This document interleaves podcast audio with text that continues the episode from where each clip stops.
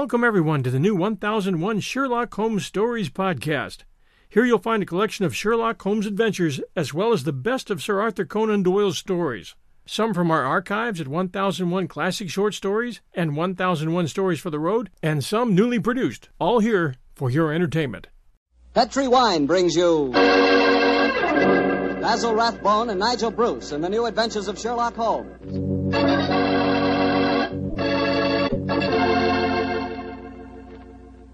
The Petri family, the family that took time to bring you good wine, invites you to listen to Dr. Watson tell us another exciting adventure he shared with his old friend, that master detective, Sherlock Holmes.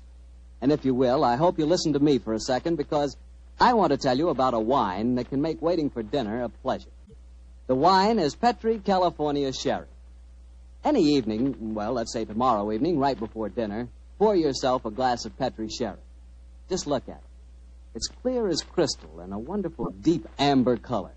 One sure sign of a good sherry. And if you need further proof of just how good Petri sherry really is, taste it. What wine? That Petri sherry has a flavor that you know comes right from the heart of the grape. And if you like your sherry dry rather than sweet, you'll really like Petri pale dry sherry. There's no doubt about it. Petri sherry is one of the most delicious before dinner wines in this swell country of ours. Oh, and say, when you serve Petri sherry, serve it proudly. Because those letters, P E T R I, on the bottle, spell the proudest name in the history of American wine.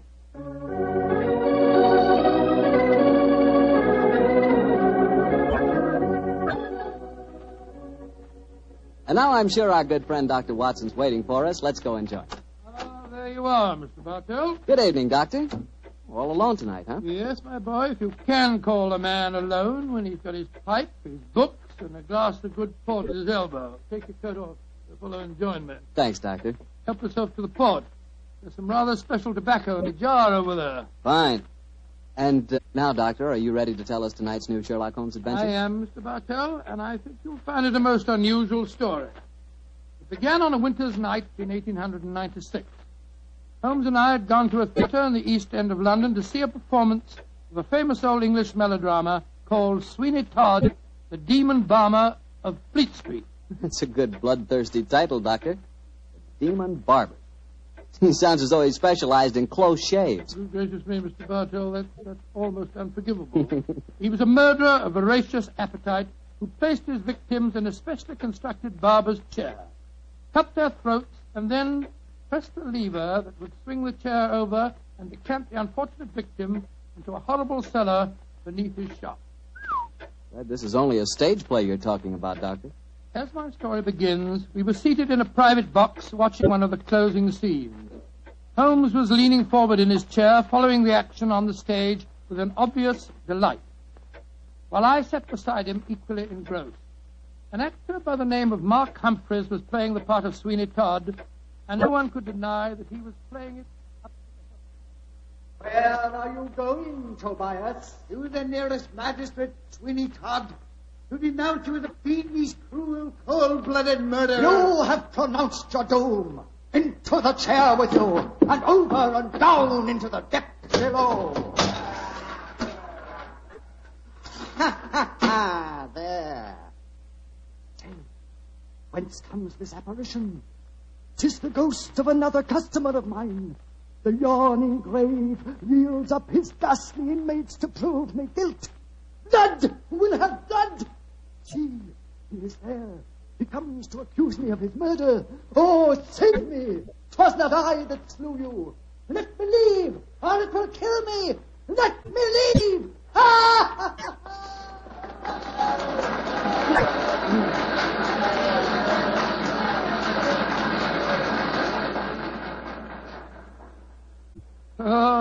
My soul, Holmes, that fellow Mark Humphreys is the most florid actor that I've ever seen on a stage. I find him enchanting, Watson. It seems to me he's really caught the flavor of this murderous monster piece. After all, a restrained performance of the Barber Sweeney Todd would be unthinkable. Yes, I suppose it would. But I must say his makeup seems rather overdone. No barber would wear such an enormous beard. It'd be most impractical. Probably get in the customers' faces. By the way, um, I noticed from the program that Mark Humphreys, as well as being the principal actor, is also the owner of the company. Yes, the current trend towards the actor-manager is a healthy sign, I think. Come in. Excuse me, but is one of you gentlemen Mr. Sherlock Holmes? Yes, I am. Oh, I was asked to give you this note. Thank you. Now, who on earth knows that you're at the theatre, Holmes? We'll soon find out.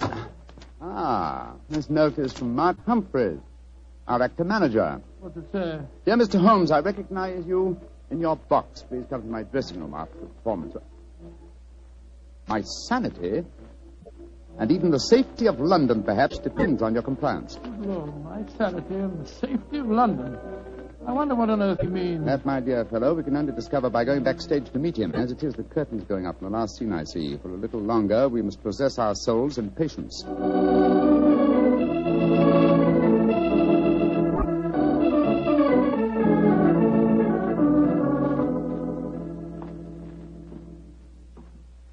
Mr. Sherlock Holmes? Yes, sir? Oh, my name is Lindsay. Derek Lindsay. I'm the business manager. Mr. Humphreys asked me to meet you at the stage door and take you to his dressing room. Thank you very much. Uh, this is my colleague, Dr. Watson. How do you do? Oh, how are you, Doctor? Will you follow me, please? Excuse me asking, Mr. Lindsay, but surely you must be related to that distinguished actor of some years back, Lytton Lindsay. Oh, he was my father, Mr. Holmes. Ah, indeed. The resemblance is extraordinary. With such a heritage, Lindsay, you must love the theatre. It'll probably sound like heresy, but I hate it. However, it's the only thing I was trained for, and there's good money to be made in it, sometimes. And money's a thing I both like and want. Oh, Mr. Holmes, I do hope you'll be able to help Mark Humphreys. He certainly needs it. Mm, oh, really? What seems to be his trouble? He'll have to tell you that for himself. But his wife and I think. There's Mrs. Humphreys now. Maria! Maria, this is Mr. Sherlock Holmes and Dr. Watson. Mrs. Mark Humphreys. How do you do? Oh, Mr. Holmes, I'm grateful that you're going to see Mark. He's in such a dreadful state. There have been times lately when, when Mr. Lindsay and I have been afraid he's going out of his mind, haven't we, dear? Uh, Indeed, we have.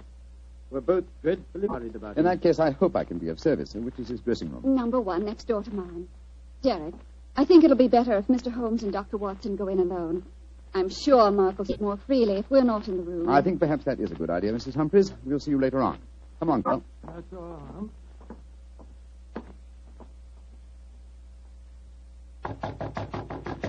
Come in, come in. Holmes, thank heaven you're here. Close the door. Uh, Mr. Humphreys, uh, this is Dr. Watson. Watson, eh? Yes, I, I know of you too. How do you do, sir? Sit down, won't you, gentlemen? You're wondering why I asked you to come back and see me, of course. Naturally, sir. Well, I won't beat about the bush and waste your time. I come straight to the point. I'm going mad. Oh, come. I know, I know. It sounds fantastic, but it's true. I've often heard of actors beginning to live their parts off the stage. They play on it. Well, it's happening to me. I'm turning into another Sweeney Todd. The character I'm portraying on the stage. Are you suggesting, sir, that you're a potential murderer? Yes, I am. What reason do you have for holding that belief? Reason? Listen to this. Three times in the past week, I've wakened in the morning to find my boots covered with mud and my razor stained with blood. God, You've had no recollection of any untoward events during the night? None. have you ever been addicted to the unfortunate habit of sleepwalking, sir? Not to my knowledge, Doctor. And if I had been, surely my wife would have told me about Your it. Your wife. Uh, where do you live, Mr. Humphreys? We, uh, we have a flat here above the theatre. Above the theatre, eh? And Mr. Humphreys, you say that on three separate occasions on waking in the morning, you have found a blood-stained razor and mud-covered boots. Can you show us this proof? No, no, I can't. I was always so frightened that my wife would see that I, I cleaned them before she had the opportunity of finding them. Pity, sir. They would have been very valuable clues in a case like this. I couldn't risk my wife seeing evidence like that. Doctor, she'd know the truth.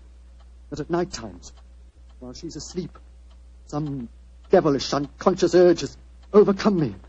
An urge that causes me to prowl the streets of London. Razor in hand, looking for a victim. Mr. Holmes, you've got to help me. I'm certain that without knowing it, I've been committing murder, and if you don't help me, I'll go on and on. Mr. Humphreys, please. I'll undertake the case. It's a very unique assignment. In effect, I'm being engaged by a possible murderer to prove him guilty.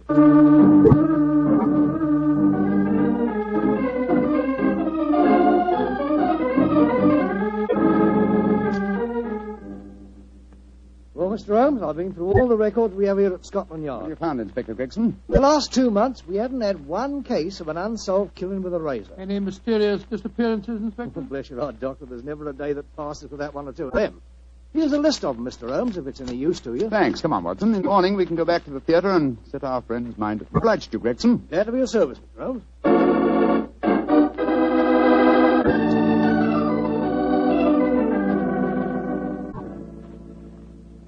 Examined the homicide records at Scotland Yard after leaving you last night, Mr. Humphreys.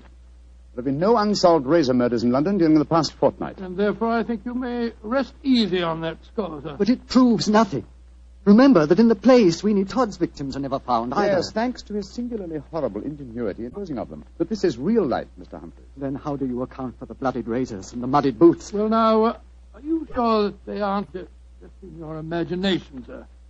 You admit that your wife's never seen them? The whole thing could be, or shall we say, an overdose of uh, Sweeney Todd? Well, I admit that I'm suffering from a surfeit of that. And why not drop the play from your repertoire? Our manager, Derek Lindsay, won't let me. It's, it's our best money maker.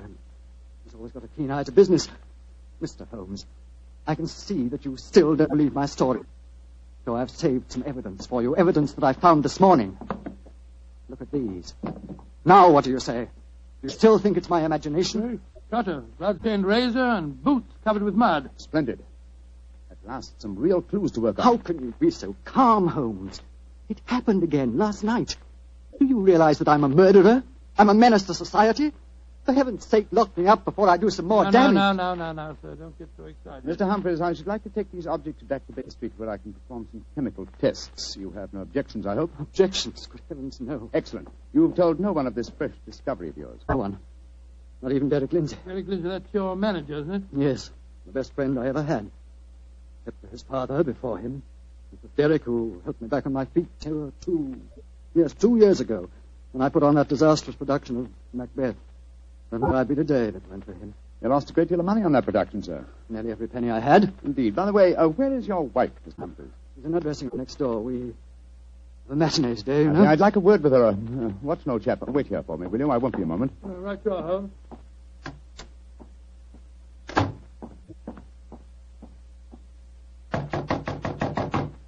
Who is it? Sherlock Holmes.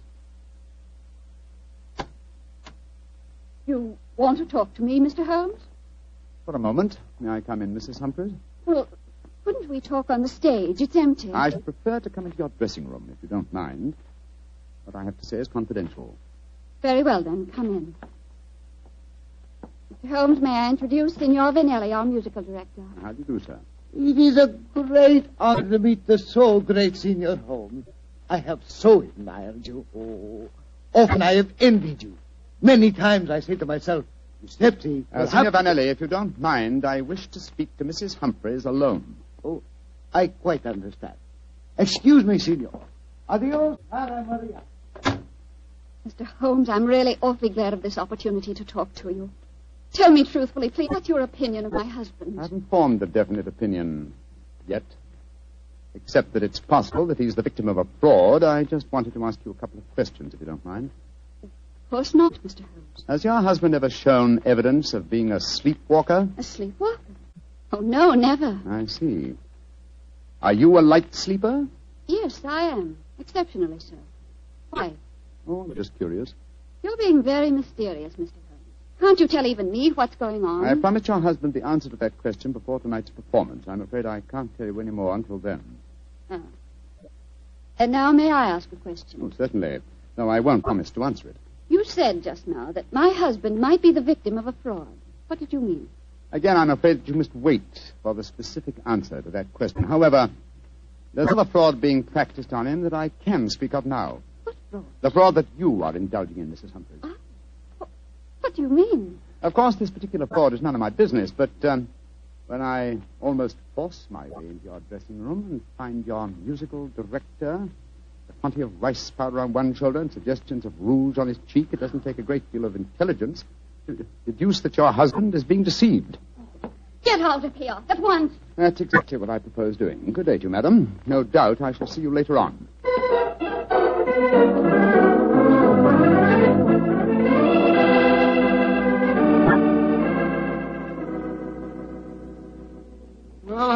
Does the microscope tell you about the mud on the boots and the blood stains on the razor? On a blank on the mud, old chap. It's an extremely common type that is found in most parts of London. And the blood? I'm examining that now.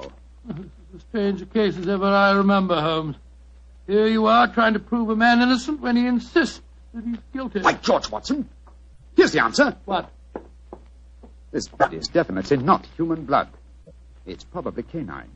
Now, a Sweeney Todd madness would hardly drive its victim to kill dogs. Therefore, it's obvious that Mark Humphreys is the victim of a devilish plot. And he's not a murderer. No, come on, old fellow. Let's go to the theater at once and give him the good news.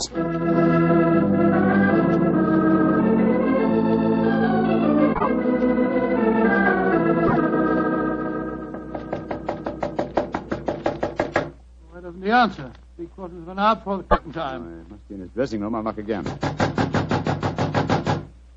Come on, Watson. Let's go in. Holmes, look. Look, he's slumped over his dressing table. I hope we're not too late. Here, give me a hand with him. We are too late. His throat's been cut. Poor devil. I promised him a solution to his troubles before the night was over. Little did I think that the solution would be death.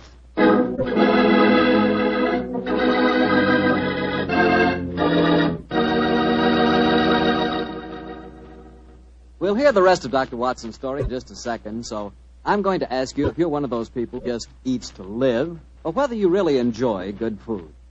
If you love good eating, you've just got to know about Petri wine. Petri wine makes good food taste wonderful. For instance, if you're having steak or a roast or any meat or meat dish, you'll love it served with Petri California Burgundy. Petri Burgundy is the last word in delicious red wine. Now, with chicken or fish, you can't beat the delicate Petri California Sauterne, a really extraordinary white wine. Just to make sure you don't miss either Petri wine, don't buy one, buy two. Buy both Petri Burgundy and Petri Sauterne. They're both swell because they're both Petri. Well, Dr. Watson, what happened next? Well, I think I'll pick up the story exactly where I left off. Holmes and I were standing in Mark Humphrey's dressing room, looking with horror at the flashed throat the actor manager. There was bitter, self-accusing note in Holmes's voice. I promised him a solution to his troubles before tonight was over. Little did I think that solution would be death. this worry over his supposed madness caused him to commit suicide. Suicide rubbish, old fellow. It's murder. Look at the razor clutched in his hand. Undoubtedly placed there by the murderer before rigor mortis had the chance to set in. In any case, scrutinize the wound. Does that look as if it had been done by the hand of a suicide? Well, I don't see why not. Look closer, old chap. The depth of the wound is even, whereas a suicide cut always wavers towards the end. No, this is murder, Watson, and I think I know who did it. But I, uh, I have little evidence. I must lay a trap. What kind of a trap, Holmes? I have time to tell you now, fellow. Every moment counts. Off with you to Scotland Yard and get Inspector Gregson. Bring him back here as fast as you can. Right you are. And Watson, Yes? tell absolutely no one except Gregson of Mark Humphrey's death. And say that he's still alive and well and that his problems are solved. It's the performance of the play. Let me worry about that, old chap. Off with you to Scotland Yard.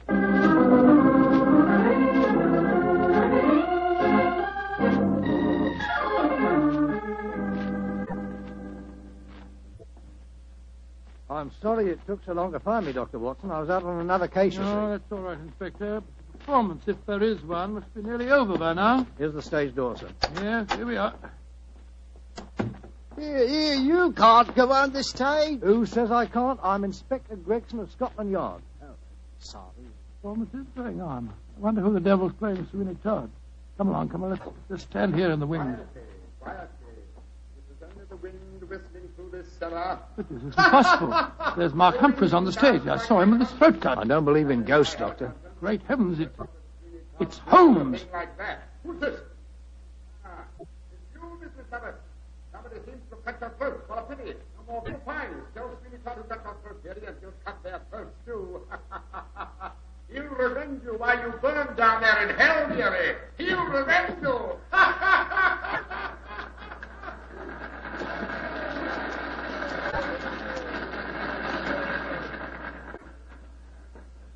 Here, here he comes now, Gregson. Amazing disguise. I never have recognized him. You're both here. Holmes, and what are you up to? Surely that's apparent. I disguised myself as the dead man, hoping to force the murderer's hand. You're running a terrible risk, Mr. Holmes. Part of my profession, Gregson. Shh, shh. Here comes Signor Vanelli, the musical director. My dear fellow, I had to leave the orchestra pit to come and congratulate you. Never have you given a finer performance. Bravissimo, bravissimo. Thank you, thank you. But it is true. You hardly seem the same person. Your performance, she is incomparable. Keep it up, Mark. Keep it up. I think he spotted you, Holmes. Yes, and I didn't like his look as he said that. Well, whoever it is, we've got their hand soon. The curtain's going up in the last scene. Keep your eyes open and suspect everyone.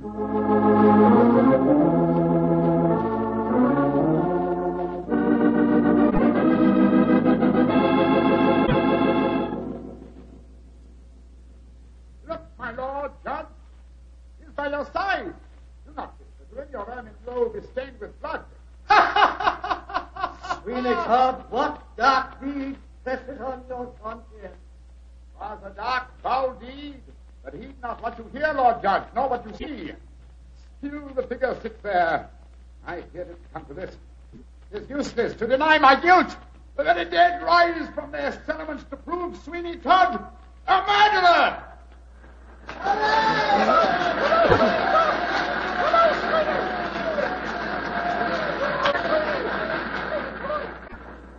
By George, what an actor he'd have made, Doctor. Yes, what an actor he is, Gregson. I'll thank I know how he remembers the lines, though, even if he has seen the play half a dozen times.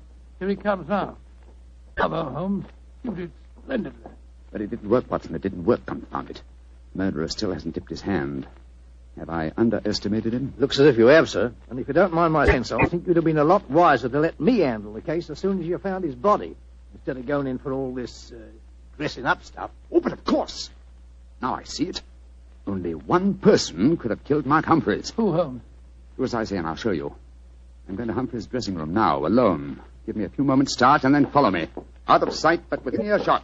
Dr. Watson, why does Mr. Holmes always have to be so blooming mysterious? Why can't he just say who the murderer is and take us to him? Well, I've been with Mr. Holmes on a great many cases, Gregson, and yet I can't answer that question.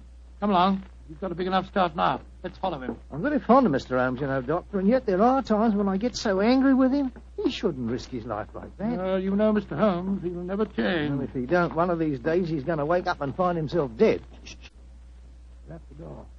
Someone inside with him. You devil, Listen. Humphreys! How many times do I have to kill you? Great Scottish, it's Derek Lindsay, the business manager. Come along, Gregson. No, Lindsay! You succeeded in killing Humphreys, but you won't kill me. Grab his arm. Look out for that razor. Here, you. Uh, let go of me! No, you don't. Ah, very neat, Gregson. Are you all right, Holmes? Perfectly, thanks, old chap, though I'm a little tired. Uh, Gregson, my dear fellow, will you take over from here? I think I've had enough melodrama for one day.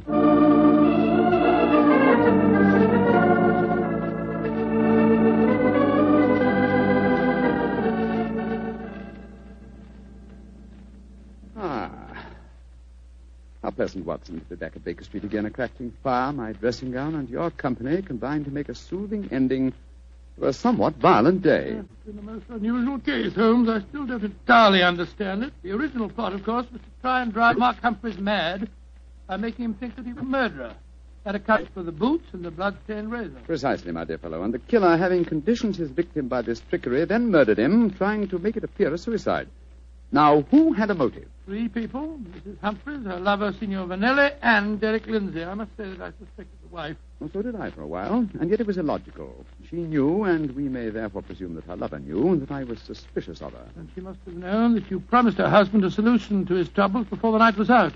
It seems highly improbable that she or Signor Vanelli would have faked his suicide at, at that point. Quite right, my dear fellow. So I investigated Derek Lindsay's affairs, and I found that what Humphreys had referred to as the kindly act of a friend in helping him back onto his feet was in reality the mortgaging of his entire theatrical effects. Lindsay stood to inherit the theater on Humphrey's death. Therefore, I was convinced that he was the killer. And then, after he'd murdered him, he saw what he thought to be Mark Humphreys on the stage. Ah, that's where I was slow and stupid, old chap. I couldn't imagine what motive gave the cold, clear nerve to suppress all reactions when he saw his supposed victim revived on the stage. Only at that moment did I realize. And what was the motive that made him hold his hand? The characteristic that ruled his life, Watson avarice, a morbid love of money. You see, if he'd attacked me during the performance, he'd have had to refund the money to the audience. His greed conquered all other passions. It made him wait until the performance was finished before he attempted my life. You know, Holmes, now the case is solved, I'll tell you something in, in confidence. Please do, old fellow. What is At it? At the end of the play tonight, I was afraid that you'd uh, made a mistake, that you'd slipped up on the case. Uh, Gregson thought so, too. And uh, I, Watson, will tell you something in confidence. Well, what is it? there were three of us that felt the same way. Well, now you're being modest, Holmes. I assure you I'm not, my dear chap. In fact, in the future, if it should strike you that I'm, well, getting a little overconfident of my powers, or uh, perhaps uh, giving less pains to a case than it deserves, kindly whisper Lady Todd in my ear, will you? I shall be infinitely obliged to you.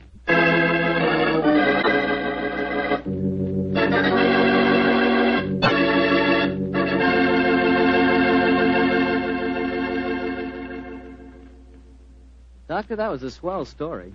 And, and a pretty narrow escape for Holmes. Yeah. He said he almost solved the case too late. Fortunately, it ended well. Mm-hmm.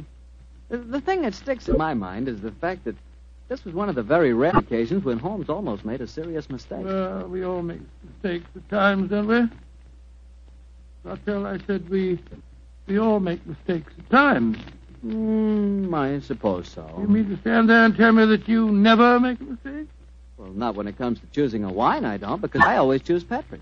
Bartell, you trap me again. Could be. But honestly, Doctor, when you choose a Petri wine, you know it's a good wine.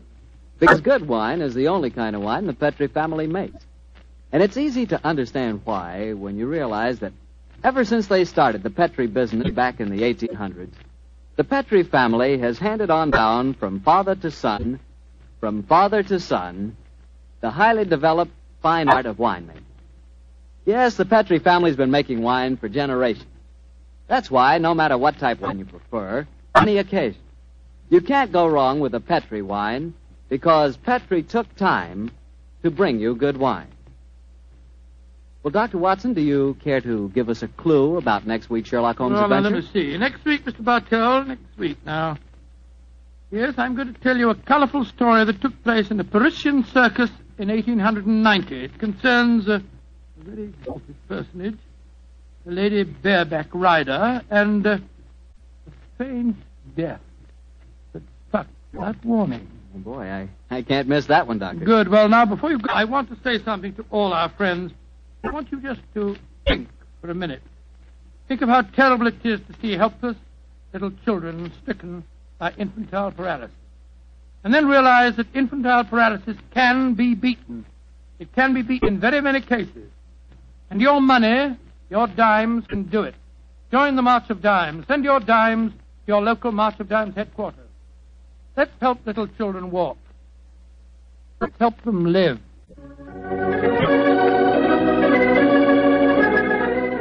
Tonight's Sherlock Holmes adventure was written by Denis Green and Anthony Boucher and was suggested by an incident in this Arthur Conan Doyle story, The Yellow Face. Music is by Dean Fossler. Mr. Rathbone appears through the courtesy of Metro Goldwyn Mayer, and Mr. Bruce through the courtesy of Universal Pictures, where they are now starring in the Sherlock Holmes series.